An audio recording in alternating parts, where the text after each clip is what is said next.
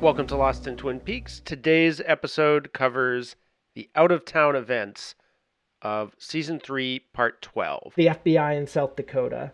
Uh, we get a little bit of Yankton where Hutch and Chantal killed a warden. Moving on to Buckhorn, uh, Gordon and Albert recruit Tammy into the Blue Rose squad. They explain what it is. We'll talk about that more in the Lodge Lore section. They deputize Diane.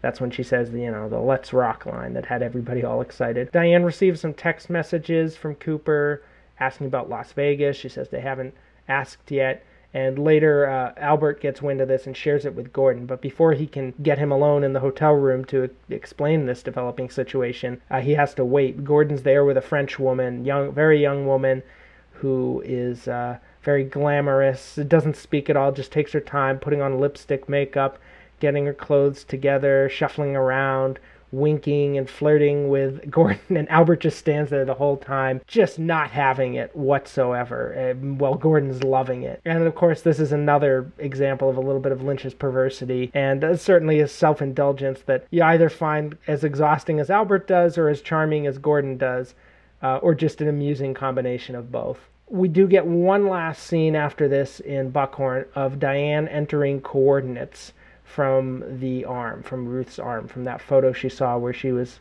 glimpsing in the previous episode. And she sends these to Cooper. She looks and she sees that it's Twin Peaks that these coordinates are pointing toward. Now, I say, you know, this is the last scene we get in Buckhorn, but this actually probably takes place before the other ones, and we'll talk about that in the timeline section. With all of these scenes, we're now sinking into the hotel world. I really kind of dig it. There's something cozy about it. It feels like we ran out of story, but Lynch just wants to stick around with the FBI anyways, so he keeps coming up with things for them to talk about or do in this space and I get a real kick out of it. I love Albert's delivery of the Blue Rose speech. There's a kind of a gravitas there, this weightiness that he's gained with age, and this kind of gravelly voice.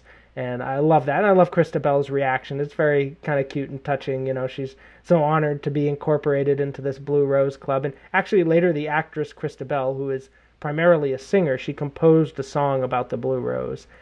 And uh, it was uh, shared on a Twin Peaks Unwrapped episode that I'll link below in the show notes. There's no Mr. C in this episode, but we do have a Mr. C storyline that intersects with the aforementioned uh, Yankton thread of South Dakota. That's Chantal and Hutch arriving to kill the warden. They talk about torturing him. They decide not to because she's hungry. She wants to go to Wendy's.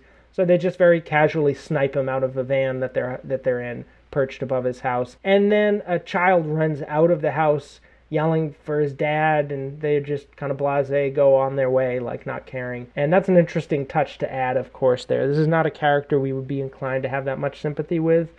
Uh, it's implied that he was kind of wrapped up in some dirty stuff along the way, and, uh, you know, we haven't really been given much opportunity to empathize with him. But to have that last moment where the sun comes out is just kind of a reminder that this isn't just a Tarantino esque uh, game where the violence is all for show and play. Even though it's often presented that way, at the same moment there'll be a kick, a reversal where we're given some kind of anchor, emotional anchor in it to understand, you know, the consequences of this violence, even if it's just a glimpse. Las Vegas is barely in this episode. Uh, there's with Dougie, there's nothing with The Office, nothing with the debt storyline, the assassination plot, the Mitchums. We do get one glimpse of his home life when he plays catch with Sonny Jim uh, the boy just throws a baseball at him and it hits him in the shoulder and rolls off. Despite being so minor, the scene does have uh, it is significant in a few different ways. For one thing, it's an interesting contrast with the scene where uh, Mr. C's ordered Chantal and Hutch to kill a warden, and we see the son running out and grieving his father. Here we see the good Cooper bonding with the son, and there's this kind of contrast with, uh, you know, with the characters that way. Uh, and of course, implicitly, he's the father of Richard, Mr. C uh, also lends that scene a, a contrast where uh, Ben talks about the father and the son and everything like that. We may think it odd that we've gone from Cooper out with the Mitchums to no follow up to that storyline whatsoever, just hey, here he is playing catch with his son. And uh, thirdly, this is significant because I think for many people, this was the final straw. They'd been waiting for nine episodes now for the for the good Cooper to arise. Okay, it's it's just around the corner. It's just right. Okay, now they're playing this music. He's He's looking up as they play the music. He's eating cherry pie and he's saying damn good pie. That's Cooper saying it. This is it. And then here he is playing baseball with his son. I think this is what finally broke a lot of people was like he's not coming back until the end of the series. You know, maybe that's three more episodes, maybe that's four or five, maybe it's the last scene of the last episode, but you know, this is not this is the story of the return. I think this was when people made their peace or made their grief with that idea. Uh, there is one other Vegas storyline which carries on outside of Vegas. That's the Great Northern Key that Jade sent after she found it in her car from uh, Dougie Cooper. And this key is finally given by Ben to Frank. He says Harry would have wanted it, and Frank is kind of impressed with the fact that this key arrived right at the time they opened up the Cooper investigation. So that trail from Vegas to Twin Peaks is now pretty much complete just waiting to for the final touch. That particular storyline is returning after a four episode absence. So I br- briefly placed it on the back burner of stories, something that's dormant because we haven't seen it for a while, and then it popped right back up in this episode. So that always can happen.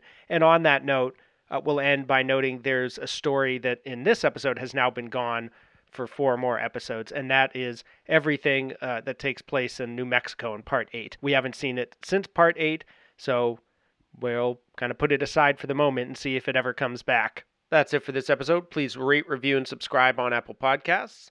You can also support this work on patreon.com slash lost in the movies. Tomorrow's episode is going to cover the events that take place in Twin Peaks in this episode, in the town.